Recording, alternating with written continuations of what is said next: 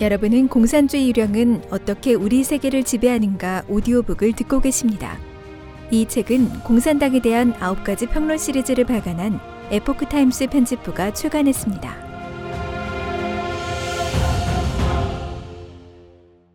2. 공산악령이 초중등 교육을 장악하다. 교육 분야에서 공산주의 악령이 가장 악랄하게 손을 뻗친 곳이 대학이지만 초등학교와 중학교에 대한 침식도 느슨하지 않았다. 그것은 각종 교활한 수단으로 학생들의 지적 정신적 수준을 떨어뜨려 대학에서 세뇌하기 쉽게 만들었다. 세월이 갈수록 학생들의 지식은 더욱 빈약해지고 사고 능력도 떨어졌다. 존 듀이의 진보적 교육 운동으로 비롯된 이런 현상은 100년간 지속됐다. 그 후 이어진 교육 개혁은 대부분 진보주의 교육의 틀에서 벗어나지 못했다. 학생들에게 무신론, 진화론, 공산주의 이데올로기를 주입하는 기본 교육 외에도 대규모 심리 조작 학습을 도입하고서 한편으로는 학생들의 전통적 신앙과 도덕을 파괴하고 다른 한편으로는 도덕적 상대주의와 일련의 현대관념 및 변이된 생활 태도를 주입했다. 악령의 대리인은 교육 분야 전반에 포진해 정교한 기만술과 강압적 수단으로 학생들과 대중이 방어할 수 없는 환경을 조성했다. 1. 학생 우민화 교육. 미국은 민주주의 국가다. 대통령에서부터 국회의원, 시장, 현장, 학구위원회 이르기까지 모두 선거를 통해 선출한다. 민주주의 정치가 정상적으로 작동하려면 그에 걸맞은 시민의 도덕성과 지식 수준이 수반돼야 한다. 만약 유권자들이 역사, 정치 경제제도, 사회 문제 등에 대해 잘 모른다면 국가와 사회, 그리고 근본적인 가치를 위해 헌신하는 지혜로운 공무원을 선출하지 못한다. 이는 국가를 위험에 빠뜨리는 것과 마찬가지다. 1983년 미국 교육부는 18개월간 조사 연구를 거쳐 위기에 처한 국가라는 보고서를 작성했다. 이 보고서의 저자는 다음과 같이 지적했다. 우리나라가 기능을 제대로 발휘하기 위해서는 복잡한 문제에 직면했을 때 국민은 반드시 빠른 시간 안에 상호 이해가 충돌하거나 증거가 불완전하더라도 의견 일치를 볼 수 있어야 한다. 교육은 이러한 공통된 이해를 형성하는 데 도움이 된다.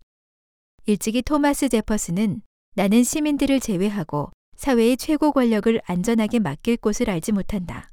만약 그들이 권력을 제대로 행사할 수 있는 분별력을 충분히 갖추지 못했다면 필요한 조치는 그들의 권력을 박탈하는 것이 아니라 그들의 식견을 넓혀주는 것이다. 라는 유명한 말을 남겼다. 개인으로서는 지식이 모자라거나 사고 능력이 부족하면 악령의 거짓말과 기만을 분별하지 못한다. 공산주의 악령은 교육의 거대한 역할을 잘 알고 있으므로 모든 교육 시스템에 침투해 학생들을 어리석은 바보로 만들어 쉽게 조종할 수 있도록 만든다. 이 보고서에는 이렇게 적혀 있다.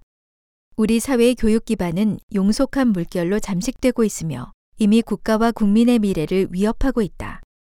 만약 지금의 이런 교육 환경을 비우호적인 외국 세력이 억지로 조성해 준 것이라면 우리는 그것을 하나의 전쟁 행위로 보아야 한다. 소련의 스푸트니크 1호 미성 발사 사건 이후 학생이 성취한 향상된 성적을 수포로 돌아가게 했다. 게다가 그러한 성적 향상을 가능하게 하는 가장 중요한 제도적 기반마저 무너졌다. 우리는 사실상 아무 생각 없이 교육 방면에서 일방적인 긴축 행위를 저지르고 말았다. 이 보고서는 또 폴 코퍼맨의 말을 인용해 우리나라 역사상 처음으로 한 세대의 교육 기능이 그들 부모 세대의 수준을 넘어서지 못하거나 심지어 그 수준에 접근할 수조차 없는 상황이 나타났다고 했다. 이 보고서에는 충격적인 결과들을 적시했다. 국제 경시대회에서 미국 학생들이 늘 하위권에 머무는 문제는 차치하더라도 미국 성인 2,300만 명은 가장 기초적인 읽기 쓰기 능력만 갖춘 기능적 문맹으로 생활이나 업무가 약간만 복잡해도 대처할 수 없는 수준이다. 또한 17세 청소년 중 13%, 소수민족 중 40%가 기능적 문맹이다. 1963년부터 1980년 사이 SAT, 즉 미국 대학 입학 자격 시험 성적이 급락했는데 언어 평균 점수는 50점 이상 떨어지고 수학 평균 점수도 거의 40점 정도 떨어졌다. 17세 청소년들은 높은 사고 능력을 갖추지 못했는데 약 40%는 자료를 읽고 추리하는 능력이 없는 것으로 나타났다. 단지 5분의 1 정도만이 자기 주장을 밝히는 논설문을 쓸 수 있고 3분의 1 정도만이 몇 단계를 거쳐야 하는 수학 문제를 풀 수 있었다. 1980년대 이후 미국 교육계의 일부 통찰력 있는 사람들이 추진한 기본으로 돌아가기 캠페인이 미국 교육의 추락을 막는 데 도움이 됐을까? 2008년 에모리 대학 영문과 교수 마크 바우어레이는 가장 멍청한 세대라는 책을 출간했다. 그는 이 책의 1장에서 교육부와 민간기관의 시험과 조사 결과를 종합해 역사, 상식, 수학, 과학기술, 예술 등 몇몇 분야에서 나타난 미국 학생들의 지적 결함에 대해 기술했다. 2001년 전국 교육 성취도 평가의 역사 시험에서 응시 학생 중 57%가 불합격했고 단 1%만이 우수를 받았다. 제2차 세계대전 당시 어느 나라가 미국의 동맹국인가를 묻는 문항에서는 놀랍게도 52%가 소련이 아닌 독일, 일본, 이탈리아를 선택했다. 다른 몇 가지 시험 결과도 실망스럽기는 마찬가지였다. 미국 교육의 질이 크게 하락한 것은 명백한 사실이다. 1990년대 이후 하향 평준화라는 용어는 미국 교육 관련 서적에서 자주 등장했고 미국 교육학자들이 피할 수 없는 개념이 됐다. 뉴욕시의 선임교사 겸 교육연구원인 존 테일러 가토는 1850년대 5학년의 수학과 수사 교과서를 보면 당시 내용이 지금의 대학 수준임을 발견할 것이다. 라고 썼다. 미국의 교육 수준이 너무 형편없이 보이지 않게 하기 위해 ETS는 어쩔 수 없이 1994년 대학 입학시험 SAT 점수를 재정의해야 했다. 1941년 SAT가 현대적인 양식을 처음 채택했을 때 언어 시험의 평균 점수는 800점 만점에 500점이었으나 1990년대에는 424점으로 떨어지자 비판을 의식한 ETS는 424점을 500점으로 재정의했다. 교육의 질이 떨어진 현상은 단지 대학생들의 읽기 쓰기에서만 나타난 것이 아니었다. 기초 지식이 부족하여 사고 능력도 급격히 하락했다. 미국의 학자 토마스 소엘은 1990년대에 불량한 교육의 영향으로 학생들은 책을 읽거나 사고할 줄도 모를 뿐만 아니라 심지어 사고가 무엇인지조차 모르게 됐다. 왜냐하면 그들은 늘 사고와 감각을 뒤섞어 말하기 때문이다. 라고 지적했다. 유창하게 말하던 60년대 학생운동 리더들과는 달리 지금 거리 시위에 나선 학생들은 TV 뉴스 리포터와 인터뷰에서 자신들의 요구조차 제대로 표현하지 못한다. 이는 기본 상식과 사고 능력이 부족하기 때문이다. 학생들이 성적이 떨어진 것은 이전 세대의 학생들보다 총명하지 않아서가 아니라 공산주의 양령이 통제하는 교육 시스템이 다음 세대를 겨냥해 조용히 전쟁을 벌이고 있기 때문이다. 의도된 미국의 하향 평준화의 저자이자 1980년대 미국 교육부에서 정책 고문을 맡았던 샬롯 이설빗은 미국인들이 이 전쟁을 알아채지 못하는 것은 학교 안에서 학생들을 볼모로 잡고 은밀하게 진행되기 때문이다. 라고 했다. 2. 진보주의 교육의 파괴적 본성. 미국 초중등 교육이 전통에서 크게 벗어난 시기는 진보주의 교육운동이 시작된 20세기 초반이다. 그 후 여러 세대를 거치며 진보적인 교육자들이 보기에 그럴듯한 이론을 대량으로 만들어 교과 과정을 바꾸고 수업 내용을 단순화하고 수업 기준을 낮춤으로써 전통적인 교과 시스템이 급속히 무너지고 교육 수준이 지속적으로 떨어졌다. 1. 루소에서 듀이까지. 미국 진보주의 교육의 대부는 실용주의 철학자 존 듀이였으며 그는 18세기 프랑스 사상가 루소의 영향을 많이 받았다. 루소는 사람의 본성은 선량한데 사회가 도덕적 타락을 야기한다고 주장했다. 그는 생명은 자유롭고 평등하며 자연 상태에서 모든 사람은 하늘이 내려준 이 선물을 누릴 권리가 있었으나 인류가 문명 상태에 들어선 후 사람과 사람 사이의 불평등, 특권, 그리고 노역 현상이 나타나 점차 본성을 잃게 됐다고 믿었다. 그는 아이들에게 이른바 자연교육을 해야 한다고 주장했다. 어린이들에게 종교, 도덕, 문화 관련 교육을 하지 말고 어린이들의 자연스러운 성향을 방임해야 한다고 주장했다. 우리 모두가 알다시피 인간의 본성에는 선과 악이 동시에 존재한다. 인간 본성에 선을 기르지 않고 악을 억제하지 않으면 인간의 악은 무한대로 확대돼 결국에는 온갖 악을 저지르는 지경에 이르게 된다. 루소는 감성적인 미사여구와 선동적인 언어로 일지반해의 천박한 자들을 현혹했다. 그의 교육 사상은 비교 대상이 없을 정도로 심각하게 서방 교육을 파괴했다. 100여 년의 세월이 흐른 후 존 듀이는 루소가 시작한 파괴를 한 걸음 더 크게 진전시켰다. 다윈의 진화론의 영향을 받은 듀이는 어린이도 가부장적, 종교적, 문화적 전통의 영향에서 자유롭게 발전하고 환경에 맞게 적응할 수 있어야 한다고 믿었다. 도덕적인 측면에서 듀이는 실용주의자이자 상대주의자다. 그는 최고의 도덕, 불변의 도덕은 없으며 모두가 자신의 감각에 따라 어떤 일을 해야 할지 결정할 수 있다고 봤다. 도덕적 상대주의는 신이 정한 도덕적 규범에서 벗어나 타락으로 나아가게 하는 첫 단계다. 듀이는 1933년 인본주의 선언에 서명한 33인 중 한 사람이다. 르네상스 시기의 인문주의와는 달리 20세기에 출현한 인본주의의 본질은 무신론이며 일종의 세속 종교다. 그것은 진화론, 유물론 등 현대 사상 위에 세워졌으며 사람을 기계로 보거나 생물화학 과정의 집합으로 본다. 따라서 교육자들의 관념대로 사람을 만들고 지도해야 한다고 생각한다. 이런 사상은 새로운 사회주의자를 만들자는 마르크스의 주장과 본질적으로 다르지 않다. 또한 듀이는 민주사회주의자이기도 하다. 미국의 철학자 시드니 혹은 듀이는 마르크스주의의 일련의 인식론과 사회 철학을 제공했는 바, 이런 인식론과 사회 철학은 마르크스 자신도 막연하게 인식했을 뿐이며 초기 저서에서 간단히 언급했고 이후에도 명확하게 진술한 적이 없다고 했다. 1921년 소비에트 정부는 내전의 혼란 중에도 뒤에 민주주의와 교육을 요약한 62쪽 소책자를 출간했다. 1929년 모스크바 제2국립대학 총장 핑케리히는 뒤는 마르크스와 러시아 공산주의자들과 아주 근접했다고 썼다. 앨런 라이언은 듀이 전기에서 듀이는 사회민주주의적이고 비전체주의적인 마르크스주의를 위해 이념적 무기를 제공했다고 썼다. 진보주의 교육은 학생들의 인생관을 바꾸어야 한다고 노골적으로 주장한다.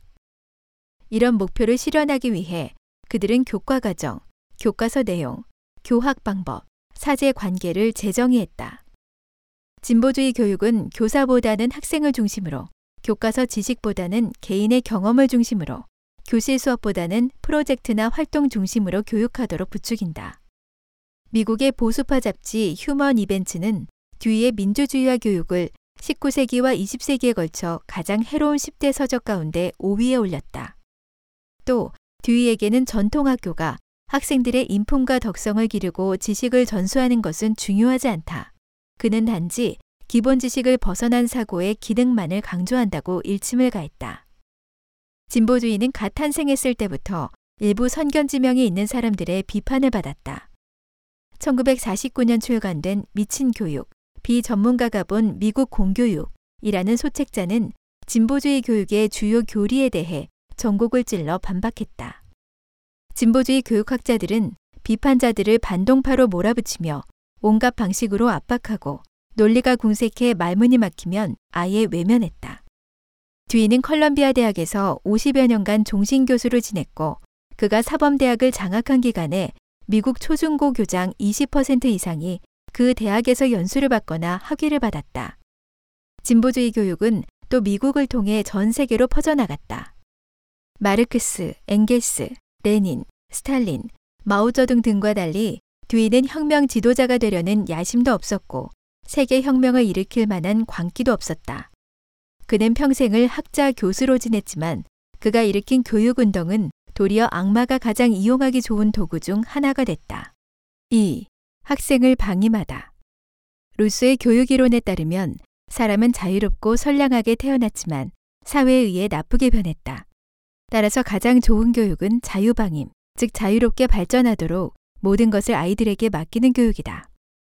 루소 사상에서 개발을 받은 뒤를 필두로 하는 진보주의 교육학자들은 늘 이런 관점을 피력한다. 한마디로 요약하면 학부모나 교사의 가치관을 학생들에게 강요하지 말아야 하며 학생이 성장한 후 스스로 판단하고 선택하도록 해야 한다는 것이다. 영국 시인 세뮤얼 테일러 콜리지는 일찍이 이런 관점을 신랄하게 반박했다. 한 지인은 아이가 성장해서 스스로 판단하고 결정을 내리기 전에 그의 사상에 영향을 끼치는 것은 불공정하다는 생각을 가지고 있었다. 나는 그를 데리고 가서 정원을 보여주고 내 식물원이라고 했다. 그러자 그는 어떻게 식물원일 수 있죠? 전부 잡초뿐인데 라고 했다.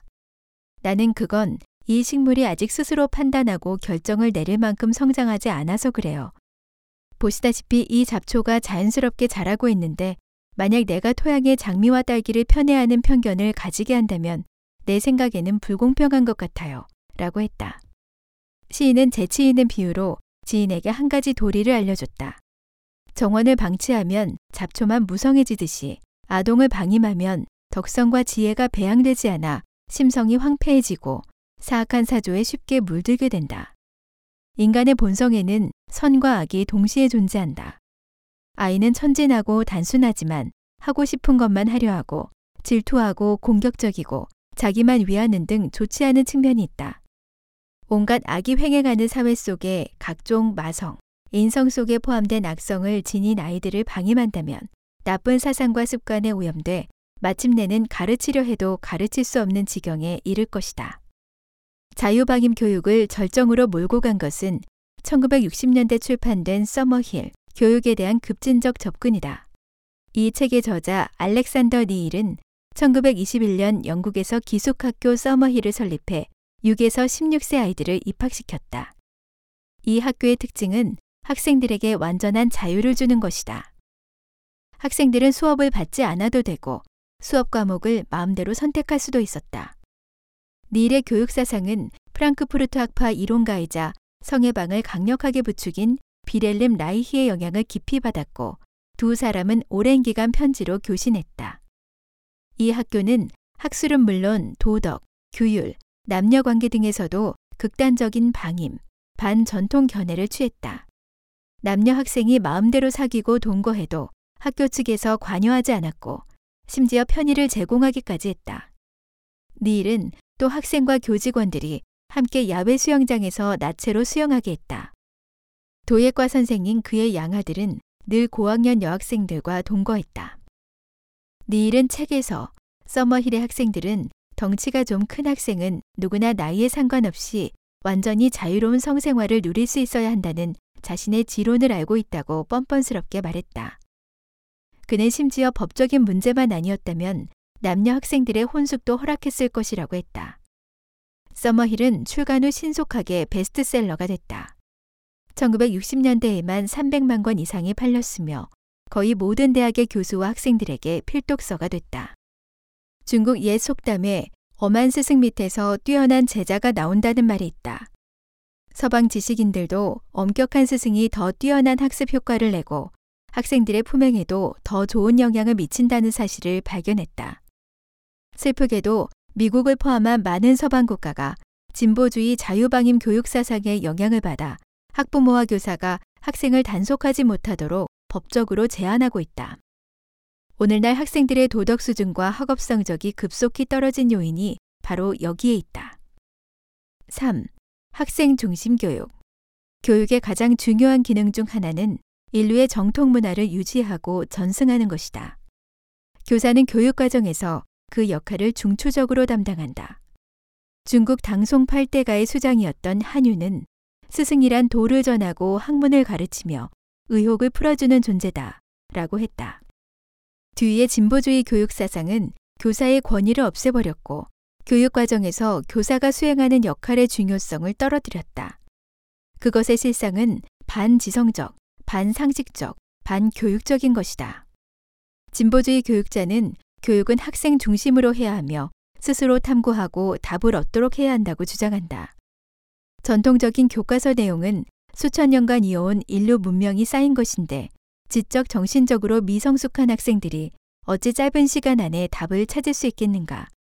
이런 황당한 교육 사상의 진짜 의도는 학생과 전통 문화의 연계를 끊는 것이다. 교육 과정에서 교사의 권위를 부정하는 것은 문명 전승의 필요성을 부정하는 것과 같다. 그들의 주장에서 악령의 음흉한 속셈이 낱낱이 드러난다. 데이지 크로스토둘르는 그에 져서 일곱 가지 교육 미신에서 일곱 가지 잘못된 관념을 분석하고 반박했다. 이 중에는 암기가 이해를 방해한다. 교사 주도 학습이 소극적이다. 프로젝트와 체험 활동이 최선의 학습법이다. 지식을 가르치는 것은 주입식 교육이다. 등의 분석도 들어있다. 이런 미신은 대부분 진보주의 교육에서 전해온 것이다. 하지만 몇 세대를 거치면서 뿌리를 깊이 내렸고 교육을 해치는 고질병이 됐다. 영국인인 크로스토돌루는 자신의 저서에서 대부분 영국의 예를 들었는데 이는 진보주의 교육 이념이 전 세계에 해를 끼쳤음을 보여준다. 미신의 예를 살펴보자.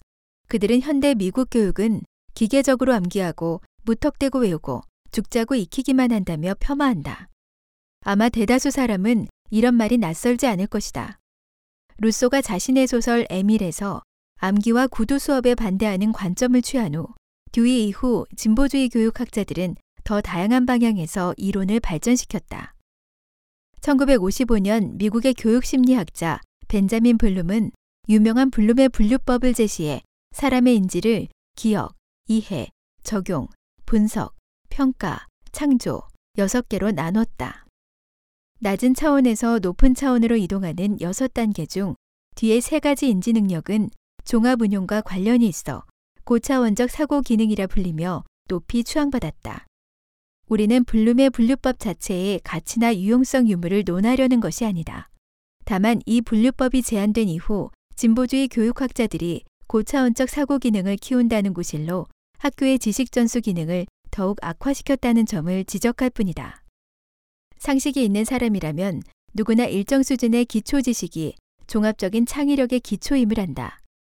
만약 상당한 지식을 구비하지 못한 채 소위 고차원적 사고, 비판적 사고, 창조적 사고를 말하는 것은 자신을 속이고 타인을 기만하는 것이다. 블룸의 분류법은 엉큼한 진보주의 교육자와 무책임한 교사, 게으른 학생들에게 마치 과학적인 것처럼 보이는 미신을 제공했다. 학생 중심 교수법이 지향하는 것 중 하나는 학생들이 스스로 무엇을 배우고 무엇을 배우지 않을지를 선택하고 교사도 학생들이 관심 갖는 것만 가르친다는 것이다. 이런 교수법이 일견 그럴듯해 보이지만 실상은 그렇지 않다. 물론 교사도 학생들이 즐겁게 배우기를 바란다. 하지만 어린이는 아직 지식이 얕고 시야도 좁아 반드시 배워야 할 것이 무엇인지 판단하기 어렵다. 교사는 당연히 학생들이 자신의 한계를 넘어 바른 선택을 하도록 이끌 책임이 있다. 교사가 무책임하게 학생들의 흥미에 영합하는 것은 양심을 저버리고 학생과 학부모를 기만하는 것과 같다. 한 연구 결과에 따르면 미국 사회에서 성인의 유치화 경향이 나타났다. 2002년 미국 국립과학 아카데미는 12세까지이던 청소년기를 30세까지로 정의했다. 메가더 재단은 심지어 34세가 돼야 성년이 된다는 것을 논증하려고 했다. 성인의 유치화 현상은 교육과 언론의 책임이 크다. 진보주의 교육이 교학 수준을 낮추는 구실 중 하나는 교육이 널리 보급됨에 따라 중고등학교와 대학에 진학하는 사람이 많이 늘어나 이전처럼 수준 높은 교육을 제공할 필요가 없다는 것이다. 이는 잘못된 인식이다. 교육이 사회의 수요에 맞추는 것은 이전에 교육을 받지 못한 사람들에게 교육받을 기회를 주기 위함이지 수준을 낮춰 모든 사람이 평등하게 저질 교육을 받게 하기 위함이 아니다. 진보주의는 그리스어와 라틴어 등 소위 쓸모없는 고정 과목을 없애고 시대 흐름에 맞는 과목으로 대체해야 한다고 주장한다. 하지만 대다수 학교에서 도입한 것은 현대 생활과 관련이 큰 고급 과정들, 이를테면 깊이 있는 수학이나 경제학, 현대사 등이 아니라 학술과는 무관한 운전, 요리, 미용, 사고 예방 등의 학과였다. 진보주의 교육은 교과 과정과 교수 방법을 개혁한다는 화려한 망토를 걸치고 세상 물정을 모르는 학생들과 학교 교사 전문가들에게 의지하는 학부모들을 기만했다. 물론 모든 학과와 모든 강의 내용이 쓸모없는 것은 아니다. 하지만 진보주의 교육 운동의 구체적인 배경과 그 효과를 연결해 보면 진보주의 교육은 각종 고실로 전통적인 교육을 공격하고 변이시켜 결국 교육을 망친다는 사실을 발견할 수 있다. 3. 체계적인 반신교육 1999년 4월 20일 미국 콜로라도주 콜럼바인 고등학교 3학년 학생 2명이 교내에서 학생 10명과 교사 1명을 살해하고 20여 명에게 총상을 입힌 후 경찰과 대치하다 자살했다. 치밀한 계획하에 10대 청소년들이 저지른 이 총기 난사 사건에 미국 사회는 경악했고 사람들은 이들을 냉혹하고 반사회적인 인간으로 만든 원인이 무엇인지 고민하기 시작했다. 1960년대 이전 미국 학교 내에서 다루던 규율 문제는 주로 수업에 늦거나 수업 중 잡담을 하거나 껌을 씹는 등의 사소한 것들이었다. 그러나 1980년대 이후에는 폭음, 마약, 혼전 성관계, 임신, 자살, 조직폭력 범죄 등이 주류를 이루었고 심지어 총기 난사와 같은 흉악한 범죄가 발생했다. 많은 사람이 이런 무서운 추세를 걱정하지만 이런 변화를 몰고 온 진정한 원인을 아는 사람이 드물고 적절한 처방을 내릴 수 있는 사람은 더욱더 드물다. 미국 청소년 도덕의 변이와 추락은 공산주의 악령이 인간 세상의 대리인을 이용해 계획적으로 조성한 재앙이다. 1. 무신론과 진화론 주입. 당신은 공산주의자들을 신뢰할 수 있다의 저자이자 미국 반공운동의 선구자인 프레더릭 슈워츠 박사는 예리한 관찰을 통해 공산주의의 세 가지 기본 신조는 무신론, 진화론, 경제적 결정론이다. 미국 공립학교의 세 가지 기본 신조 역시 무신론, 진화론, 경제적 결정론이다. 라고 했다. 다시 말해 공산주의 이데올로기가 미국 학교의 지도 사상이 된 것이다. 신이 사람을 만들었고 그와 동시에 도덕 규범을 제정하고 사람의 생활 방식을 규정했다. 신을 믿고 공경함은 모든 도덕의 기초이자 인류 사회가 존립할 수 있는 보장이다. 공산주의 악령이 도덕을 타락시키는 가장 중요한 방식은 바로 학교에서 강제로 무신론과 진화론을 보급하는 것이다. 중국이나 구소련 같은 공산국가에서 이런 식으로 강요하는 것은 이해하기 어렵지 않다. 하지만 미국에서도 역시 진화론이 강제로 보급됐다. 공산주의 악령의 대리인은 정교 분리를 내세워 미국의 공립학교에서 창조론 교육을 반대하고 진화론을 가르치게 했다. 공립학교는 이제 이 늪에서 한 걸음도 벗어날 수 없다. 이런 교육은 의심할 바 없이 신을 믿는 사람을 갈수록 적어지게 했고 진화론을 과학적 진리로 여기는 사람을 갈수록 많아지게 했다. 이외에도 미국 각지 법원은 1960년대부터 정교 분리를 구실로 성경 등을 학교 내에서 읽지 못하게 했다. 한 지역 법원은 학생들이 표현의 자유와 언론의 자유를 누려야 하지만 종교와 관련되면 이런 자유는 곧 위헌이라고 판결했다. 1987년 알래스카 공립학교에서는 학생들에게 학교에서 크리스마스라는 단어를 사용하지 못하게 했다. 왜냐하면 그 안에 Christ, 그리스도라는 단어가 들어있기 때문이다.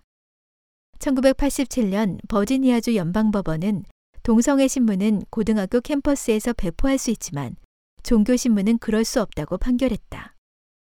1993년 콜로라도 스프링스의 한 초등학교 음악교사는 크리스마스 캐럴을 가르치려다 저지당했다. 역시 정교분리 원칙에 위배된다는 이유에서다. 교육 시스템 전반에 걸친 신을 반대하는 경향에다 수십 년에 걸쳐 뿌리내린 정치적 올바른 풍조까지 겹쳐 교재와 시험자료 심사가 터무니없이 까다로워졌다. 1997년 교육사학자 다이앤 레비치 교수가 교육부 산하의 한 부서에서 시험 내용 심사에 참여했다. 그녀는 놀랍게도 하늘은 스스로 돕는 자를 돕는다는 격언이 하늘, 즉 God이라는 단어가 있다는 이유로 사람은 가능한 한 스스로 잘 되도록 노력해야 한다로 바뀐 것을 발견했다. 미국 공립교육 시스템은 한편으로는 정교분리란 이름으로 신에 대한 신앙을 학교에서 몰아냈고 다른 한편으로는 과학이라는 이름으로 과학적인 근거가 전혀 없고 허점투성인 진화론을 자명한 진리로 삼아 마음의 준비가 안 돼 있고 거부할 힘도 없는 어린이들에게 주입했다. 미국 공립교육 시스템은 한편으로는 정교분리란 이름으로 신에 대한 신앙을 학교에서 몰아냈고 다른 한편으로는 과학이라는 이름으로 과학적인 근거가 전혀 없고 허점투성인 진화론을 자명한 진리로 삼아 마음의 준비가 안 돼 있고 거부할 힘도 없는 어린이들에게 주입했다. 주지하다시피 아이들은 흔히 스승의 권위를 믿는다.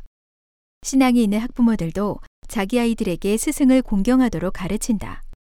하지만 진화론을 강제로 주입당한 아이들은 부모의 신앙교육에 도전한다. 적어도 더는 부모의 신앙교육을 당연하게 받아들이지 않게 된다. 그 결과 학교는 아이들을 신앙이 있는 부모에게서 멀어지게 한다. 이는 신앙을 가진 부모들의 가장 큰 고민거리이자 반신교육의 가장 사악한 측면이다. 2. 공산주의 이데올로기 주입.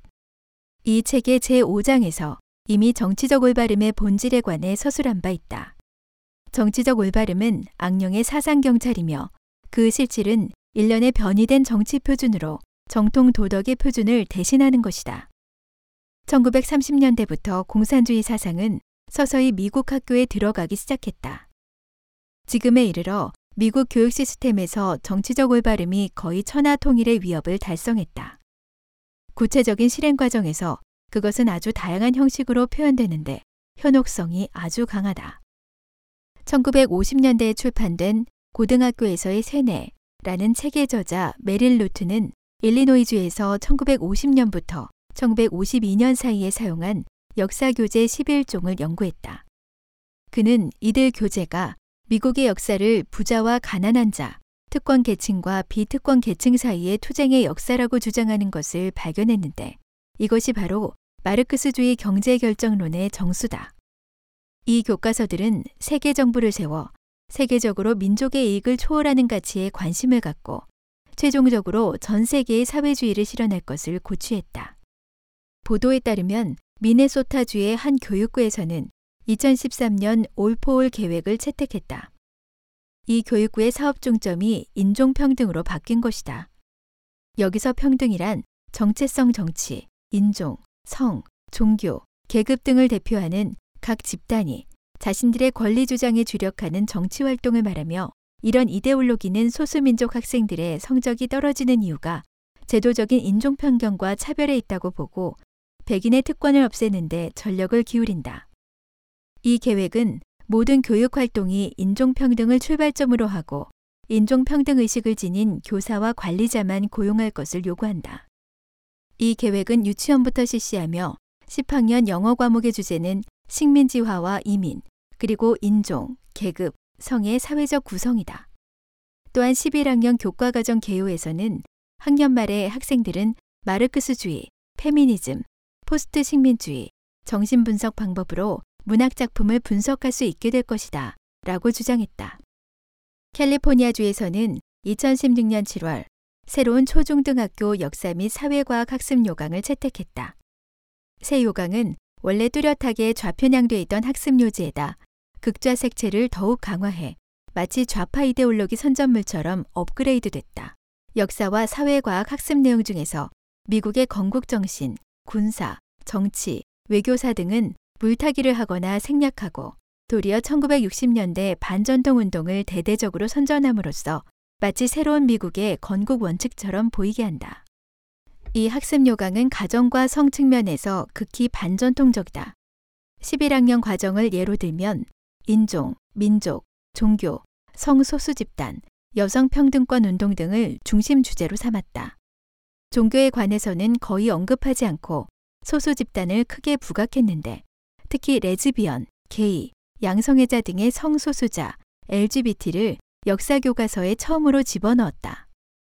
성해방을 적극적으로 지지하는 논조를 명확히 드러내고 에이즈 관련 부분에서는 에이즈에 대한 공포가 성해방 운동의 퇴조를 야기했다고 암시한다. 성이 많은 부분을 차지한 반면 주목해야 할 중요 내용은 배제됐다. 예를 들면 제1차 세계대전에서 학생들이 배우는 것은 전쟁 중에서 미군이 수행한 중요한 역할이 아니라 미군 병사들이 유럽의 성관념을 보고 아주 만족스러워했다는 내용이다. 이러한 극좌학습 요강은 사실에 대한 왜곡과 편견으로 가득하며 학생들이 자국의 증오심을 갖도록 유도한다. 결국 이 요강은 캘리포니아주에서 채택됐으며 전국적으로도 부정적인 영향을 끼쳤다. 4. 교육의 심리 조작술 도입. 교육을 이용해 학생들을 망치는 또 하나의 수단은 교육의 대규모 심리적 조건화를 도입해 도덕적 상대주의를 주입하는 것이다. 1984년 3월 워싱턴 DC, 시애틀, 피츠버그 등 7개 도시에서 학부모와 교사 수백 명이 학생 권리 보호 수정안 청문회에 참가했다. 청문회 증언록은 1300여 페이지에 달했다. 1984년 8월 보수파 사상가 필리스 슐레플리는 이 증언록을 편집해 교실 내 아동학대라는 책을 출간했다. 그녀는 심리치료식 교육이라는 용어로 청문회 증언을 요약했다. 전통적으로 지식을 전수하는 교육과는 달리 심리치료 교육은 학생의 정서와 태도를 바꾸는 데 주력한다. 수업 시간을 심리게임에 할애해 학생들에게 개인적인 문제에 대한 설문에 답하게 한다. 즉, 자살과 타살, 결혼과 이혼, 낙태와 입양 등의 성인 문제에 결정을 내리도록 강요한다. 사실상 이런 수업은 학생들의 정신 건강을 위해 만들어진 것이 아니며 그 목적은 심리 조작을 통해 학생들의 가치관을 바꾸는 데 있다. 1. 심리학과 교육학. 현대 교육학의 기초는 철학과 심리학이다. 뒤에 진보주의 교육 외에도 현대 미국 교육에 거대한 영향을 끼친 것은 프로이트의 정신분석학과 칼 로저스를 대표로 하는 인본주의 심리학이다. 프랑크푸르트 학파는 마르크스주의와 프로이드의 학설을 하나로 묶었다. 일례로 프랑크푸르트 학파 이론가 마르쿠제는 경제적 측면에서 잉여 가치를 없애야 하는 것처럼 개인의 생활에서도 과잉 억압을 없애야 한다고 주장했다. 그는 본능을 해방하고 개성을 방종할 것을 주장함으로써 1960년대 반문화 운동이 탄생하는데 일조했다. 상수란 몇몇 심리학 유파의 영향을 깊이 받은 캐나다 심리학자이자 전 세계 보건기구 사무총장인 브록 치숑은 1946년 한 강연에서 다음과 같이 말했다. 모든 문명에는 일종의 심리 왜곡이 존재한다. 그것은 명백한 사실을 있는 그대로 보고 인정하는 것을 방해하는 힘인데 이런 힘은 열등감, 죄책감, 두려움을 낳게 하며 이런 변태적인 것을 낳는 유일한 심리 요소는 도덕과 옳고 그름 따위의 개념이다. 이런 인위적으로 더해진 열등감, 죄책감, 두려움은 통상 죄라 불리는데 이런 상황이 수많은 사람을 사회에 적응하지 못하게 하고 불쾌하게 한다. 도덕에서 벗어나는 것은 자유롭게 관찰하고 사고하며 현명하게 행동함을 의미한다. 종족 전체를 무거운 선악의 부담에서 벗어나게 하려면 정신의학자들은 반드시 최초의 사명을 감당해야 한다. 치숑은 잘못된 이론에서 출발해 세상을 깜짝 놀라게 하는 이론을 내놓았다. 바로 인간의 심리적 고통을 해소하기 위해서는 반드시 도덕과 옳고 그름에 대한 관념을 타파해야 하며 이 도덕을 향한 전쟁은 정신의학자들이 책임지고 수행해야 한다는 것이다. 그에게 직접적으로 영향을 받았는지는 모르겠지만 인본주의 심리학자 칼 로저스는 가치 명료화 과정을 창안해 객관적으로 인류의 전통 도덕과 시비 관념을 타파하는 작용을 했다. 이에 뒤의 도덕 상대주의, 프랑크푸르트 학파의 억압 학설, 치숑의 심리학 이론이 하나가 돼 전통 도덕을 반대하는 대합창을 이뤘고 미국 학교의 도덕 방호벽을 무너뜨렸다. 2. 도덕적 상대주의 1970년대 말에 학창 시절을 보낸 미국인이라면 모두 다음과 같은 수업을 기억할 것이다. 교사가 학생들에게 배가 침몰하면서 선장, 아이들, 임신부, 게이 등 몇 사람이 구명정에 타고 있는 상황을 가상하게 한다. 구명정 승선 한계를 초과한 상황이라 반드시 한 사람은 구명정에 내려야 한다. 교사는 학생들에게 누가 생명을 포기해야 하는지 토론하게 하고 토론 결과에 대해서는 평가하지 않는다. 이는 1970년대 무대에 등장한 가치 명료화 수업에서 흔히 사용하던 일화다. 이런 수업에는 가치 명료화 이외에도 의사결정, 정서교육, 탐색, 마약 예방, 성교육 등이 있다. 킬 패트릭은 자신의 저서 조니는 왜 시비를 분별할 수 없는가에서 이런 수업의 토론은 아무 목적이 없는 자유로운 대화로서 관점은 오고 가지만 결론은 영원히 내지 않는다면서 이렇게 기술했다. 교사는 토크쇼의 사회자가 돼 학생들이 스와핑, 식인 풍습 등을 토론하도록 유도하고 자위하는 방법 등을 가르친다. 이런 수업은 학생들에게 가정에서 양성된 가치관을 포기하게 하고 일종의 잘못된 인상을 낳게 한다. 즉 사상과 행동의 옳고 그름이 순전히 주관적인 것이 됨으로써 결국 학생의 도덕 가치관에 전면적인 혼란이 생긴다. 이런 수업이 도덕관념의 문맹을 만들어 학생은 단지 자신의 감각만 믿고 자신의 문화를 이해하지 못하게 된다. 소엘은 이 과정에서 전체적인 국가에서 시민을 세뇌하던 수단이 대대적으로 이용됐음을 발견했다. 이런 수단에는 다음과 같은 것들이 포함된다. 1. 감정적 스트레스와 충격 둔감법으로 이성적 정서적 저항을 무너뜨리고 2. 육체적 정서적으로 고립시키고 3. 동료의 압력으로 학생의 기존 가치관을 검증하고 4. 신중함, 자존감, 프라이버시, 참여를 거부하는 능력 등 개인의 정상적인 방어 능력을 박탈하고 5. 새로운 태도, 가치관, 신앙을 수용하도록 요구하는 것 등이다. 소엘은 이런 수업의 공통점은 학생들이 가정이나 사회의 전통 가치관을 배신하도록 격려하는 것이라고 했다. 그들은 일종의 중립적이거나 판단을 하지 않는 방식으로 진행하고 옳고 그름을 구분하지 않고 개인에게 좋은 느낌을 주는 것만 찾으며 그들이 중점을 두는 것은 사회적 이성적 규범이 아닌 개인의 느낌이다. 3. 죽음 준비 교육과 마약 예방 교육. 1990년 9월 미국 ABC 방송이 제작한 한 프로그램이 시청자들을 몹시 불안하게 만들었다. 어느 학교에서 학생들에게 장례식장을 참관하고 망자의 시신을 만져보게 했다. 이는 새롭게 유행하는 사망 준비 교육의 일환이다. 이외에도 마약 예방 교육 역시 상당히 보편화됐다. 사망 준비 교육에서 흔히 사용하는 방법은 학생들에게 자신의 묘지명을 쓰고 묘비를 디자인하고 관을 선택하고 장례식을 준비하고 자신의 부고장을 쓰게 하는 것 등이다. 이 교육에서 사용하는 설문지에는 다음과 같은 문항들이 포함된다.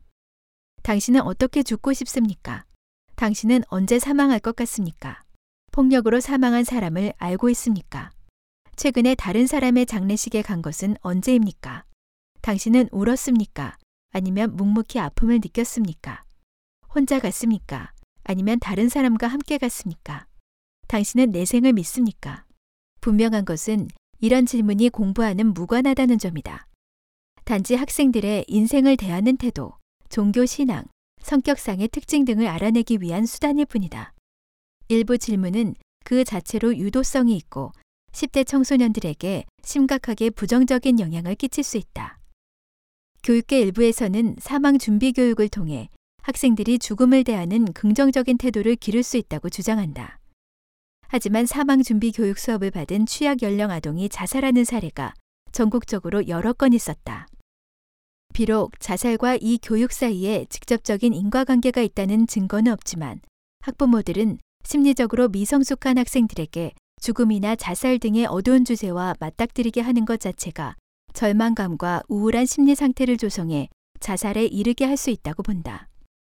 1976년 스탠퍼드 대학의 리차드 블룸 박사가 4년간 연구를 한 결과 결정이라는 마약 예방 수업을 들은 학생들이 오히려 대조군보다 마약에 대한 저항력이 낮다는 사실을 발견했다. 1978년부터 1985년까지 스티븐 주루스 교수가 퀘스트 과정 수업을 들은 학생들과 그러지 않은 학생들의 흡연 및 약물 남용 상황을 연구했다. 결과는 이 수업을 듣지 않은 학생들의 흡연율과 약물 남용 정도가 안정적으로 유지되거나 더 낮은 것으로 나타났다. 이처럼 사망 준비 교육과 마약 예방 교육이 소기의 목적을 달성하지 못했다면 그들이 노린 진짜 목적은 무엇일까? 그것은 역시 아이들을 망가뜨리는 것이다. 아이들은 호기심이 강렬하지만 도덕 기초가 튼튼하지 않다. 따라서 신기한 수업을 접하면 자극을 추구하거나 타락으로 나아갈 수 있다. 그들은 또한 학생들이 사회에서 발생하는 폭력, 음란물, 테러, 도덕성 타락 등의 현상에 무뎌지게 만든다. 이는 사학을 용인하는 수위를 무제한으로 높이는 결과를 낳는다. 그것들이 이렇게 하는 동기는 악령이 예술을 이용해 폭력, 외설, 타락을 표현하려고 하는 것과 같다. 4. 외설적 성교육. 동서양의 전통사회에서 성은 공개적으로 입에 담을 수 없는 일종의 금기어였다. 신이 사람에게 정해준 도덕 규범상의 성관계는 오직 혼인을 해야만 가능하고 그 외는 모두 신의 계율을 어기는 난잡한 짓이다. 이는 성과 결혼이 불가분의 관계에 있으며 정상적인 사회에서는 대중적인 화제가 될 수 없음을 의미한다. 전통 사회에서는 사춘기 청소년에게 생리 교육만 할 뿐 오늘날의 성교육은 필요하지 않았다. 현대적 의미의 성교육은 프랑크푸르트 학파의 창시자인 게오르크 루카치가 최초로 보급했다. 그 목적은 이를 구실로 전통적인 서방의 가치관을 전복하는 데 있었다. 1919년 루카치는 단명한 헝가리 소비에트 공화국의 문화부 장관을 맡았다. 그는 학교에서 급진적인 성교육 프로그램을 만들어 노골적인 방식으로 청소년들에게 자유로운 연애와 성타락을 유도했다. 악령이 1960년대에 일으킨 성해방 운동이 서양의 전통관념을 뒤엎음으로써 성전염성 질환 감염률과 청소년 임신율을 급격히 높였다. 이런 현상이 사회 문제로 대두되자 그들은 성교육을 꺼내들었다. 하지만 신을 배척하는 교육 체계 속에서는 안전에만 치우칠 뿐 진정한 성교육, 즉 성도덕 교육과는 거리가 멀었다. 결국 루카치식의 성교육은 청소년들을 타락시키는 도구가 됐다.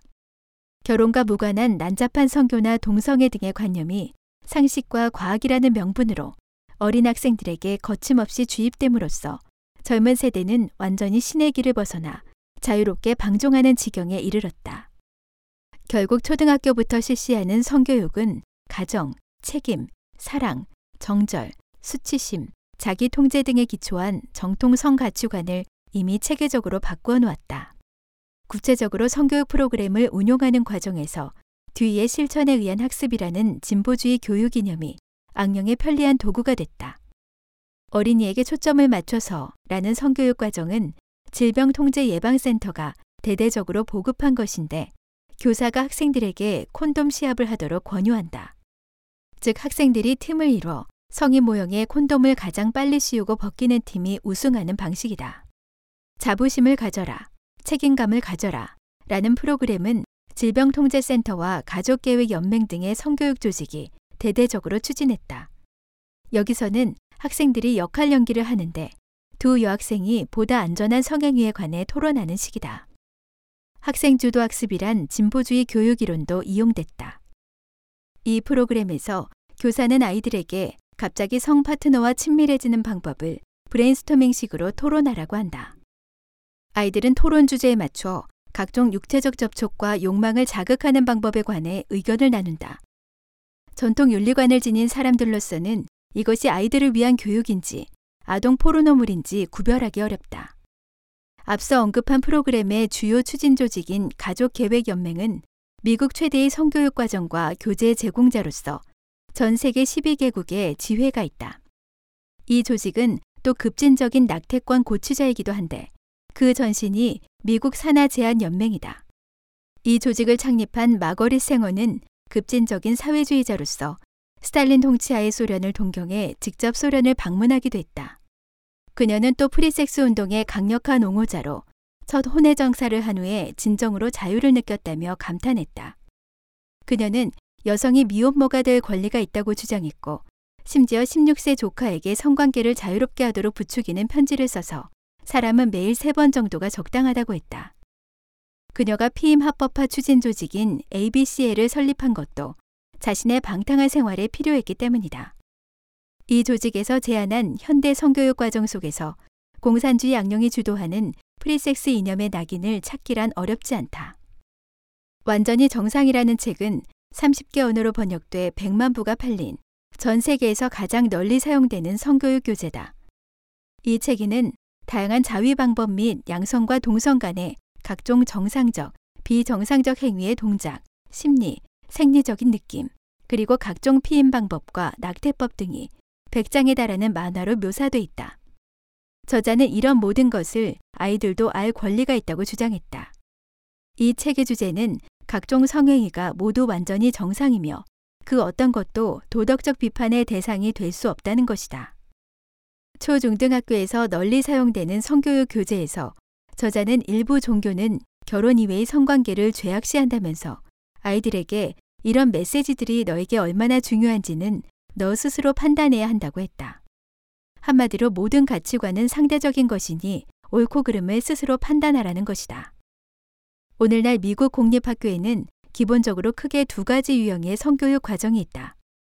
하나는 앞에서 서술했듯이 주로 성교육 단체에서 추진하는 전면적인 성교육으로 성행위, 피임, 성병 예방 등의 교육을 포함한다. 또 다른 하나는 욕망을 절제하는 교육으로 학생들에게 성관계를 결혼 이후로 미루도록 권고한다. 부인할 수 없는 것은 땅에 떨어진 사회 도덕이 아이들을 타락의 나락으로 빠져들게 한다는 점이다. 변이된 성관념, 쇠퇴한 신앙심, 언론과 인터넷에서 범람하는 음란한 정보 등이 특히 더 그런 작용을 한다. 오늘날 무신론 사상이 주도하는 교육계에서는 특히 가치 중립 사상을 떠받드는 공립학교에서는 학생들에게 결혼 이외의 성행위가 비도덕적이라고 가르칠 수 없다. 또 신의 계명의 근거에 옳고 그름을 판단하라고 가르칠 수는 더더욱 없다. 욕망 절제 교육 역시 청소년 임신이 심리적 육체적으로 해를 끼칠 수 있음을 알려주고 순결을 권고하는 데 그칠 뿐이다. 물론 도덕 차원에서 다루지 않는 이런 교육은 효과가 반감될 수밖에 없다. 오늘날 서방에서는 성교육이 뜨거운 화제다. 사회 각계에서 안전을 주제로 토론하면서 10대 소녀 임신과 성병, 이 두 가지 지표에 집중한다.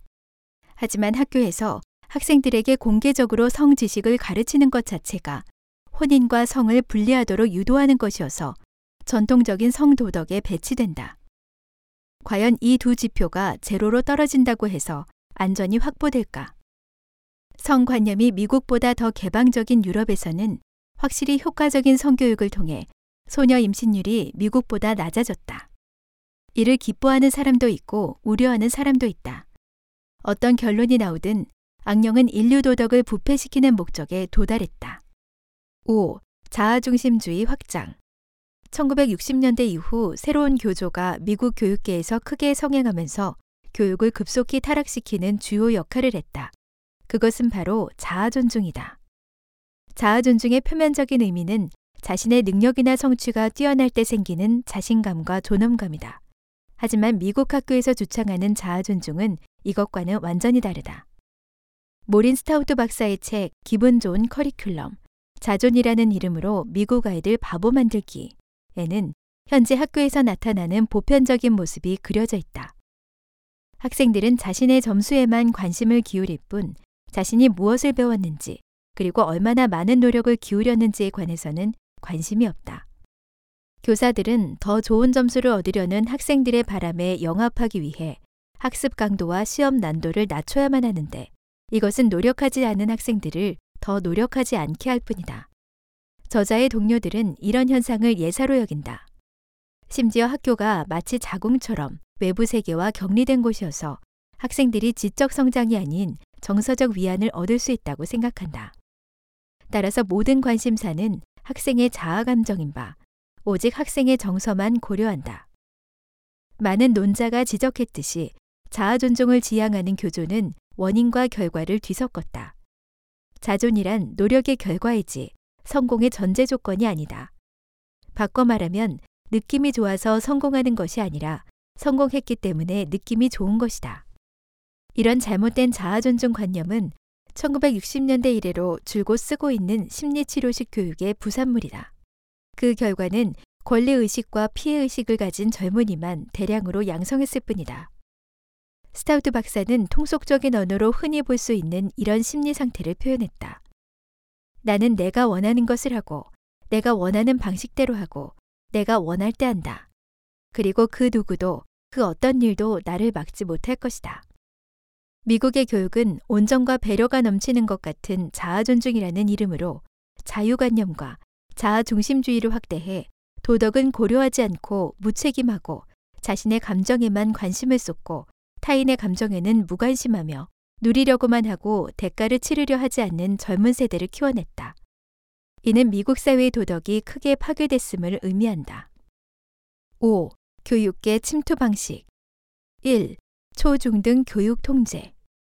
미국은 건국 이래 오랜 기간 교육은 교회와 주 정부의 소관이었고 연방 정부는 교육에 관여하지 않았다.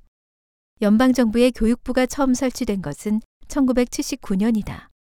이후 교육부의 권한은 끊임없이 확장됐고 지금에 이르러 교육 정책에 대한 통제권과 교육 예산 배정 등의 권한은 과거보다 훨씬 커졌다. 학부모와 학고, 주 정부는 연방정부에 예속되는 경향이 갈수록 더 짙어졌다. 다시 말하면 학부모와 교구는 점점 더 교육 결정권을 상실했다. 여기서 꼭 지적할 것은 권력은 중립적이라는 점이다. 다시 말해 권력을 가진 자가 권력을 이용해 나쁜 일을 할 수도 있고 좋은 일을 할 수도 있지만 권력 자체는 좋고 나쁨이 없다. 따라서 권력 집중이 꼭 나쁜 것은 아니다. 하지만 권력을 가진 자가 권력을 어떻게 쓰고 어떤 목적으로 쓰는지는 살펴야 한다. 미국 교육 부문의 권력이 연방정부에 집중된 것이 문제가 되는 것은 공산주의 양령이 정부 각 부처의 침투에 영향을 미치기 때문이다. 이런 상황에서 고위층이 잘못된 결정을 내리면 파장이 클 뿐만 아니라 소수 개인이 대항하기 어렵다. 교육 권한의 중앙 집중화가 초래한 결과 중 하나는 교육을 주관하는 공무원이 교육 정책이 어떻게 발전하고 그 정책들이 어떤 영향을 미쳤는지 제대로 파악할 수 없게 됐다는 점이다. 그들 중 상당수는 업무 범위가 한정돼 있어서 교육 효과가 의심스러운 정책이 있어도 끝까지 파고들 수 없을 뿐더러 설령 의문을 제기한다 하더라도 대안이 없어 상사의 명령에 따르는 것 이상의 것을 할 수 없다. 그들은 모두 방대한 기계 속의 부품에 불과해 자신이 결정한 정책이 어떤 결과를 가져올지 쉽게 볼 수 없다. 결국 그들은 결과에 대한 책임의식이 약해지고 이는 곧 도덕적 해이로 이어진다. 공산주의 양령이 바로 이 틈을 파고 들어가 각계 격파를 한다. 이외에도 사범대학, 출판사, 교육 인증기관, 교사 인증기관 등도 교육에 큰 영향을 미치기 때문에 이들 역시 악령이 침투하는 목표가 됐다. 2. 교원 노조 이용. 앞서 9장에서 공산주의 양령이 노조를 조종하고 이용하는 문제를 거론한 바 있다. 교원 노조 역시 미국 교육이 실패하는데 중요한 역할을 했다. 교원 노조는 교육의 질을 높이고 교사의 실적과 학생의 성적을 높이는데 관심이 없다. 그들은 실패하고 무능한 교원을 보호하는 전문 조직이 돼 도리어 사명감을 갖고 교육에 헌신하는 교사들을 희생양으로 만들었다. 플로리다주 고등학교 과학교사인 트레이시 베일리는 1993년 올해의 교사로 선정돼 대통령 표창을 받았다. 미국 교원노조 위원장은 노조 조합원이 큰 영광을 얻어 기쁘다고 했다. 하지만 베일리는 이미 노조에서 탈퇴한 상태였다. 그는 대형 교원노조가 미국 교육을 실패로 이끈 주범이며 노조는 문제 해결의 열쇠가 아니라 문제 그 자체라고 믿는다. 그는 노조가 단지 현상을 유지하는 특수한 이익 집단으로 평범하고 무능함을 장려하는 시스템의 한 축일 뿐이라고 말한다. 미국의 주요 교원 노조는 자금이 풍부하고 영향력이 거대한 정치 로비 단체다. 교원 노조는 교육 시스템 내부 개혁을 가로막는 주요 걸림돌이 됐다. 미국 교원노조 산하의 캘리포니아 교원노조, CTA를 예로 들면 방대한 자금으로 법률을 통과시키고 정치 헌금을 제공하는 등의 수법으로 그들의 주장을 관철했다. 1991년 캘리포니아주는 주 헌법에 제174호 법안을 삽입하기로 했다. 이 법안은 주정부가 학부모들에게 자녀의 학교를 선택할 수 있는 바우처를 제공하도록 규정했다. 하지만 CTA는 이 법안을 저지했고 심지어 학교에 압력을 넣어 한 업체와 맺은 상업 계약을 파기하게 했다. 이 업체는 이 법안을 입법화하기 위해 2만 5천 달러를 기부한 햄버거 프랜차이즈 기업이었다. 3. 자녀에 대한 부모의 역할 축소. 공산주의의 중요한 교육 이념 중 하나는 아이가 태어나자마자 부모에게서 떼어내 지역사회나 국가가 통일적으로 양육하는 것이다. 이를 실현하기란 쉽지 않지만 악령은 수많은 변통수를 써서 조용히 이 방향으로 나아가고 있다. 악령은 공산국가에서는 학생들이 부르주아인 부모와 관계를 끊도록 부추기거나 입시 교육을 이용해 학생들을 학교에 오래 붙잡아 두어 부모가 어린이에게 미치는 영향을 줄인다. 서방 국가에서는 학생을 학교에 오래 머물게 하는 수법 말고도 몇 가지 방법을 더 쓴다. 예를 들면 입학 연령을 낮추고 교재와 학습 자료를 집에 가져가지 못하게 하고 수업 시간에 배운 논쟁이 되는 주제를 부모와 공유하지 못하게 한다. 가치 명료화 과정에서는 학생과 학부모 사이를 이간질한다. 퀘스트 과정에 참가한 한 학생의 부모는 학부모는 늘 부정적인 면을 드러내는데 쓰이는 것 같다. 가령 아버지와 아들의 이야기에서 아버지는 늘 위압적이고 지나치게 엄격하거나 불공정하다고 했다. 이런 과정에 은밀히 숨겨놓은 메시지는 바로 내 부모는 너를 이해하지 못하고 우리만 진정으로 너를 이해할 수 있다는 것이다. 때로는 법률 규정상 학부모의 동의를 받아야 하는 특별 활동도 있다. 이런 활동에 학생들을 참여시킬 때 학교에서는 종종 애매모호한 말로 학부모의 판단을 흐려놓는다. 만약 학부모가 불만을 토로하면 학교 당국이나 학부에서는 답변을 지연하거나 회피하거나 얼버무리는 등의 방법으로 대응한다. 예를 들면 당신은 교육의 전문 지식이 부족하다. 다른 학부에서도 똑같이 한다. 전체 학부에서 오직 당신만 불만을 표시한다는 식이다. 일반 학부모는 대부분 학교 측에 문제가 있어도 참고 넘어간다. 자녀 교육을 맡겨놓은 입장에서 책임을 묻거나 다투기가 쉽지 않아서다.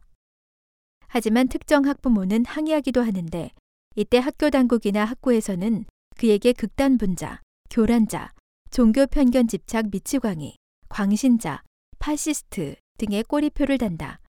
이렇게 함으로써 다른 학부모들의 반대 목소리를 사전에 잠재운다. 4. 모호한 교육 용어로 본질 은폐. 의도된 미국의 하향 평준화의 저자 샬롯 이설빗은 책의 서문에서 다음과 같이 지적했다. 미국인들이 학교에서 벌어지는 이 전쟁을 이해하지 못하는 이유는 이 전쟁이 학교 내에서 교실에 갇힌 우리 아이들을 겨냥해 비밀리에 진행됐기 때문이다. 이 전쟁의 책임자들은 매우 정교하고 효과적인 도구를 사용하고 있다. 바로 해결식 변증법, 점진주의, 언어 기만이다. 슐라플리도 이 현상을 발견했다. 그녀는 자신에 져서 교실 내 아동학대 서문에서 심리치료식 수업은 학부모가 수업의 진정한 목적과 방법을 이해하지 못하도록 특수 용어를 사용한다고 했다. 이런 용어에는 행동 수정, 고차원 비판적 사고, 도덕적 추론 등이 있다. 지난 수십 년간 미국의 교육 종사자들은 현란한 용어를 대량으로 만들어냈다. 몇 가지 예를 들면 구성주의, 협동학습, 경험학습, 깊은 이해, 문제 해결학습, 탐구 기반 학습, 성과 기반 교육, 개인 맞춤형 학습, 개념적 이해, 절차적 기술, 평생학습, 학생 교사 대화식 학습 등이다. 단독적으로 보면 일부 개념은 일리가 없는 것은 아니다. 그러나 이런 용어를 사용한 후의 결과를 이런 용어를 사용한 환경과 연계해서 살펴보면 그 배후에 있는 진짜 목적은 전통 교육을 훼손하고 교육을 하향 평준화하는 것임을 알 수 있다. 따라서 그것들의 본질은 모두 겉과 속이 다른 이솝식 언어 또는 오해식 언어에 속한다. 이런 종류의 언어를 해석하는 비결은 반대로 생각하는 것이다. 가령 깊은 이해라는 용어는 제대로 이해하지 못하는 것을 은폐하려는 것이고 평생 학습은 그리 성공적이지 못한 현재의 학습을 숨기려는 것이다. 다른 것들도 마찬가지다. 5. 학과와 교과서 개편 1960년대에 출판한 누구도 그것을 반역이라 부르지 못했다는 1930년대의 교과서 개혁을 분석한 책이다. 이 개혁은 역사, 지리, 사회, 경제, 정치 등 다양한 학과의 내용을 한 교과서에 합치는 것이었다. 이 책은 전통 교과서의 내용과 이념과 편찬 방식을 포기했고 미국의 영웅과 미국 헌법을 폄하하고 종교를 반대했으며 개인 삶을 사회주의식으로 통제하도록 부추겼다. 이 교과서 세트는 너무나 방대한 데다 전통학과의 범위에도 속하지 않아 각 학과 전문가들의 주목을 받지 못했다. 여러 해가 지난 후 사람들이 문제가 있음을 깨닫고 반대하기 시작했을 때는 이미 학생 500만 명이 이 교과서를 학습한 후였다. 현재 미국 초중등 교육 과정의 역사, 지리, 일반 사회 등은 사회 과목으로 바뀌었는데 그 배후에 깔린 사고는 같다. 교과서의 학과 경계를 유지한 상태에서 수정한다면 바꾼 내용이나 목적이 일목요연하게 드러나 전문가들과 학부모들의 저항을 받게 마련이다. 하지만 몇 개 학과의 내용을 섞어 어떤 학과에도 속하지 않은 교과서를 만들면 전문가들도 자기 전공 분야가 아닌 내용이 있어 평가하기 어렵다. 따라서 이런 교과서는 심의를 거쳐 보급하기가 훨씬 쉬워진다. 10에서 20년이 흐른 후 설령 교과서를 수정한 배후의 음모가 밝혀진다 하더라도 그때는 이미 아무것도 돌이킬 수 없는 상황이 된다. 학생들은 이미 성인이 된 후이고 교사들도 이미 수정한 교재에 익숙해져 있다. 소수의 전문가가 이들 교과서의 결함을 시정하려고 한다면 그 목소리는 사회적으로 받아들여지기 어렵고 교육 정책에 반영되기는 더욱더 어렵다. 만약 문제를 제기하는 목소리가 크다면 그들은 새로운 개혁을 할 기회로 삼아 좌파 관념을 더 집어넣을 것이다. 이렇게 몇 차례 개혁을 거치면 신세대 학생들은 전통과 너무 멀어져서 되돌아올 수 없게 된다. 미국 교과서의 세대 교체는 아주 신속하게 이뤄진다.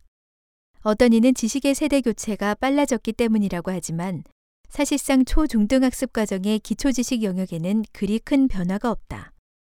그렇다면 왜 그렇게 다양한 교과서를 출판해야 하며 또 끊임없이 고쳐야 하는가? 얼핏 보면 출판사들의 경쟁적인 이윤 추구 때문인 것 같지만 실질적인 원인은 다른 데 있다. 실상은 학과를 재편한 원인과 비슷한데 바로 악령에게 교재를 더 쉽게 변이시킬 수 있는 여건을 마련해 주기 위해서다. 6. 투쟁 변증법으로 교육개혁 추진 1950에서 1960년대 이후 미국의 교육계는 일련의 교육개혁을 추진했다. 하지만 이들 개혁은 애초에 기대했던 것과는 달리 교육의 질을 제고하지 못했다. 1981년 미국 학생들의 SAT 성적은 역대 최하였다.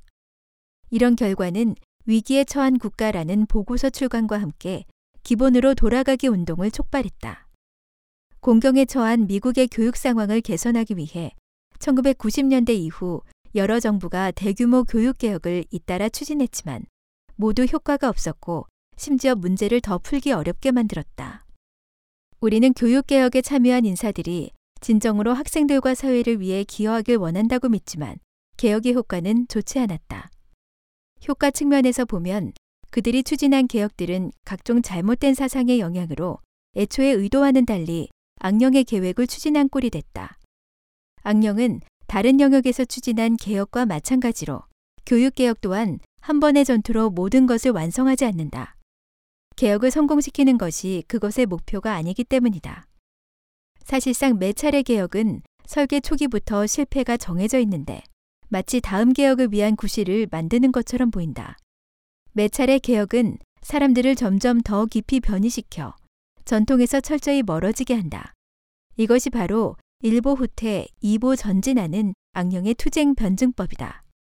그때가 되면 사람들이 전통이 몰락한 것을 안타까워할 것이라고 생각하겠지만 그렇지 않다. 당신이 이런 화제를 제기하면 사람들은 천진난만한 표정으로 전통이라고요? 그게 대체 무슨 말이죠? 라고 할 것이다. 3. 악령의 목표는 동서양의 교육 파괴. 공산주의 악령은 교육을 파괴하는 목표를 달성했다. 서방에서는 진보주의 교육을 통해 인내심 있게 100년에 걸쳐 점진적으로 달성했다. 중국에서는 5천년간 이어온 심오한 전통 문화와 결별하고 전통 가치관을 버리도록 이끌어 수십 년 만에 신속히 달성했다.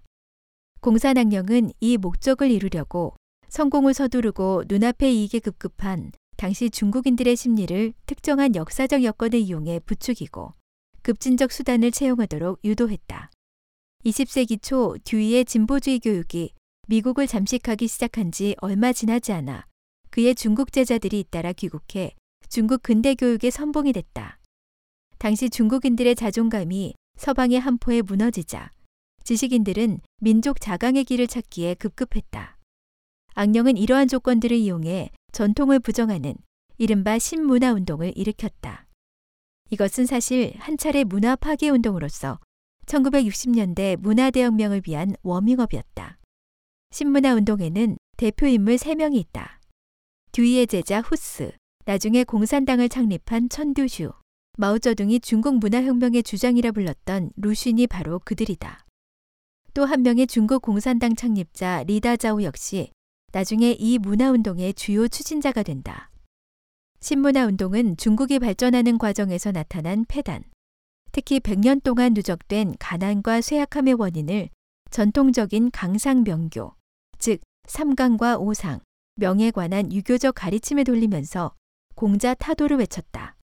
또한 전통 문화를 구문화로 치부하면서 서구 문화를 신문화로 간주했고 과학과 민주를 부르짖으면서 전통 신앙을 비판했다. 이 운동은 이후 더 격렬한 오사 운동을 선도해 전통 윤리와 가치관을 철저하게 뒤엎는 첫 번째 물결을 일으켰다. 동시에 서방의 마르크스주의가 중국을 침공하고 뿌리를 내리고 싹을 틔우고 튼튼하게 자랄 수 있는 토대를 마련했다. 교육계에서 신문화 운동이 가져온 가장 큰 해악은 바로 백화문 운동이다. 전통 문어문 대신 구어체 문장을 사용하자는 이 운동은 호수가 재창했고 그 효과는 곧바로 나타났다. 초등학교 국어 교육이 완전히 백화문으로 변했고 오래지 않아 중국인 대다수는 고문을 읽어도 이해하지 못하게 됐다. 주역, 춘추, 도덕경, 황제내경 등의 전통 경전도 학자나 전문가들의 전용물이 됐고 일반 학생들과는 연결고리가 끊어졌다.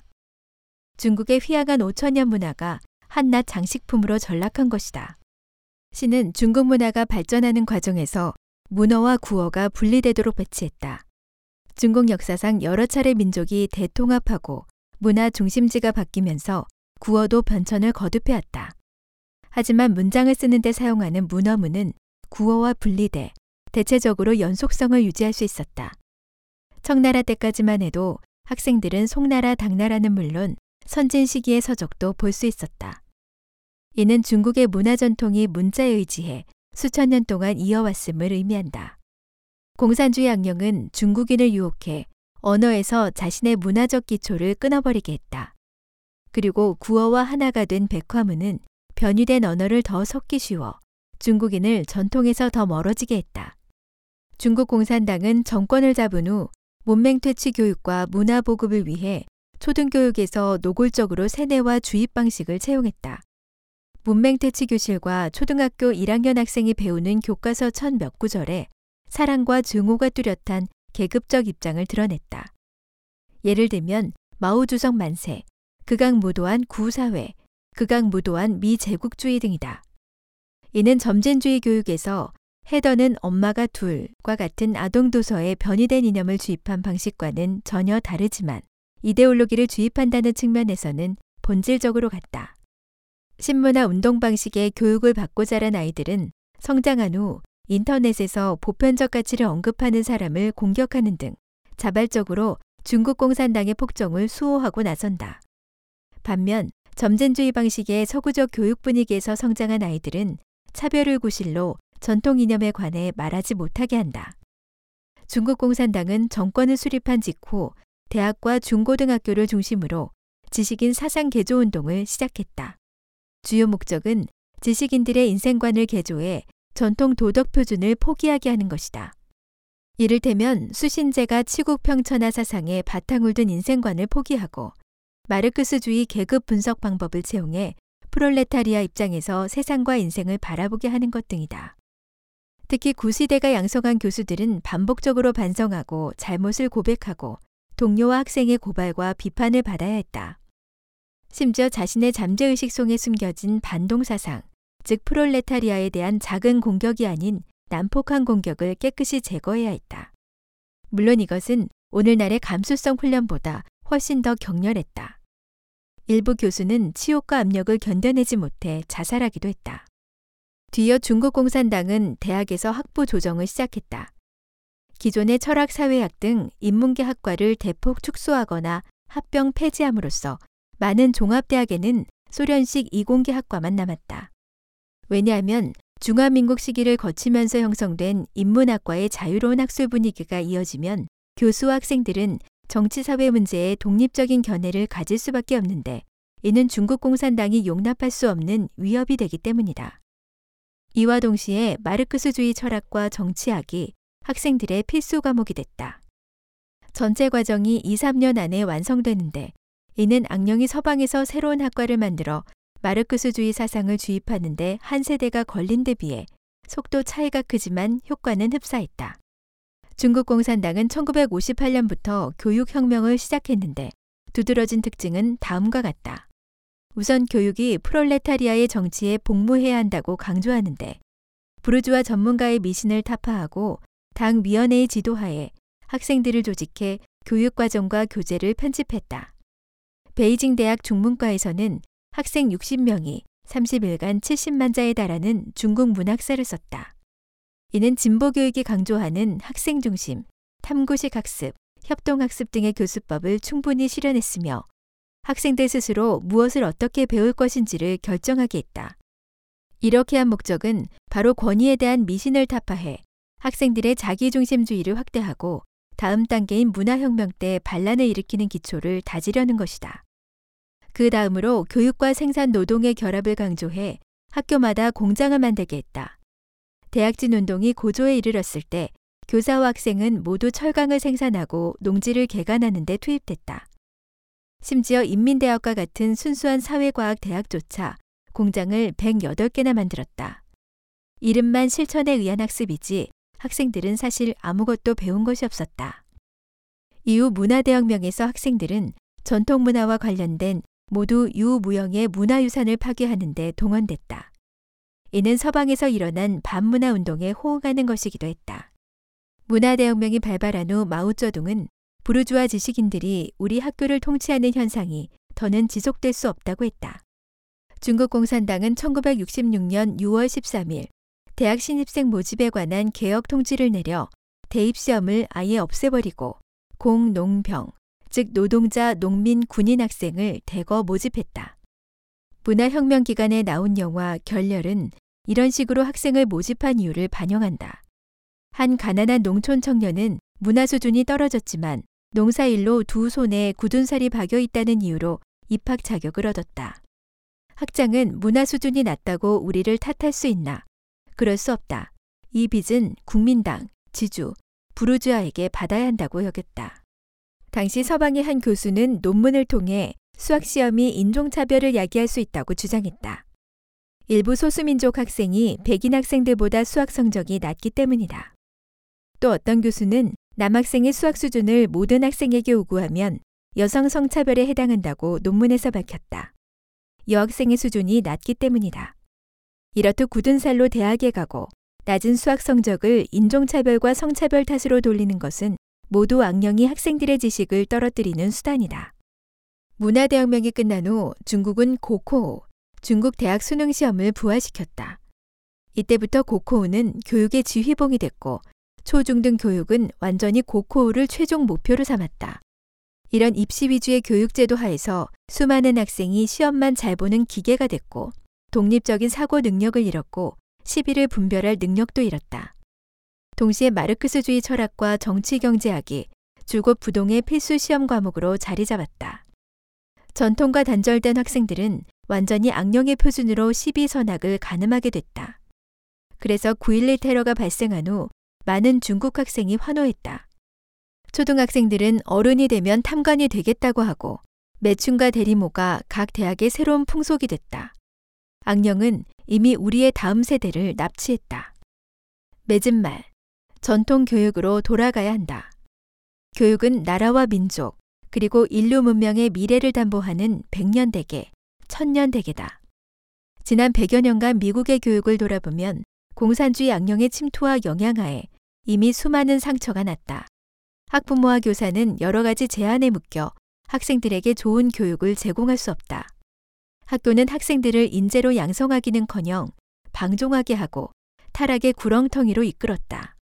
학생들이 도덕적 결핍, 기술 저하, 취약한 심리 상태, 나쁜 습관에 늪에 빠지고 반전통적, 반사회적 풍조에 물든 것은 사회 전체의 우환이다. 공산주의 양령이 바로 인류의 미래와 다음 세대를 집어삼키고 있다. 1958년에 출판된 벌거벗은 공산주의자에서 나열한 45개 공산당 목표 중 교육에 관한 목표는 다음과 같다. 학교를 장악하고 학교를 사회주의와 공산주의를 선전하는 컨베이어 벨트로 만들고 교육 과정을 약화하고 교원 노조를 장악하고 교과서에 당의 노선을 삽입한다. 미국 교육을 놓고 보면 이런 목표는 이미 실현됐고 어떤 면에서는 상황이 더 심각하다. 미국의 강력한 정치적 경제적 능력 때문에 미국 문화 역시 전 세계 국가들이 흠모하고 모방하는 대상이 됐고 대다수 국가가 미국을 모델로 교육 개혁을 진행했다. 미국의 교육 이념, 교재, 교육 방법, 학교 관리 등이 수많은 나라에 영향을 미쳤다. 따라서 미국 교육을 변화시킨 것이 전 세계 교육을 변화시킨 것과 같다고 할 수 있다. 창세초나 인류 문명이 타락할 때면 각자 또는 성인이 세상에 나타난다. 이들은 바로 스승으로 불리는 위인이다. 고대 그리스 문명의 기초를 다진 소크라테스는 교육자였고 성경에서 예수 역시 자신을 선생님이라고 칭했다. 석가모니 부처는 명호가 10개 있었는데 그중 하나가 천인지사, 즉 하늘과 사람의 스승이다. 공자는 교육자였고 노자는 공자의 스승이었다. 그들은 사람들에게 사람이 되는 근본을 일러줬고 신을 공경하고 도덕을 제고하고 사람을 대하는 방법을 알려줬다. 스승으로 불린 각자와 성인은 모두 인류의 가장 위대한 교육자다. 그들의 언어는 각기 큰 문명의 틀을 만들었고 그 문명의 가장 중요한 경전이 됐다. 그들이 전수한 가치관과 도덕을 제고하는 방법이야말로 영적으로 건강한 상태에 이르게 하는 대도다. 또한 영적으로 건강한 개체야말로 사회 건강을 보증하는 기본 요소다. 가장 위대한 이 교육자들이 서로 유사한 결론을 말한 것은 조금도 이상하지 않다. 바로 교육은 지극히 선한 품성을 기르는 것이기 때문이다. 수천 년을 실천해온 동서양의 고전 교육은 신이 전한 문화를 계승하고 귀중한 경험과 자원을 지켜왔다. 고전 교육의 정신에 근거해 덕과 재능을 겸비하는 것은 교육의 성공 여부를 판단하는 중요한 표준이다. 인류 교육이 전통으로 되돌아가는 과정 중에서 고전 교육의 진귀한 보물들은 우리가 보존하고 발굴하고 학습할 가치가 있다. 도덕이 고상한 사람이라야 자신을 관리할 수 있고 도덕이 고상한 사람이라야 신의 축복을 받을 수 있으며 도덕이 고상한 사람이라야 근명과 지혜의 의지에 물질적 풍요와 정신적 만족을 얻을 수 있다. 이는 미국의 건국자들이 희망한 사회 형태이기도 하다. 더 중요한 것은 도덕이 고상한 사람만이 사회를 대대로 번영하게 한다는 점이다. 이는 오늘날의 우리에게 전통교육으로 되돌아가라고 알려주는 인류의 가장 위대한 스승들의 계시다.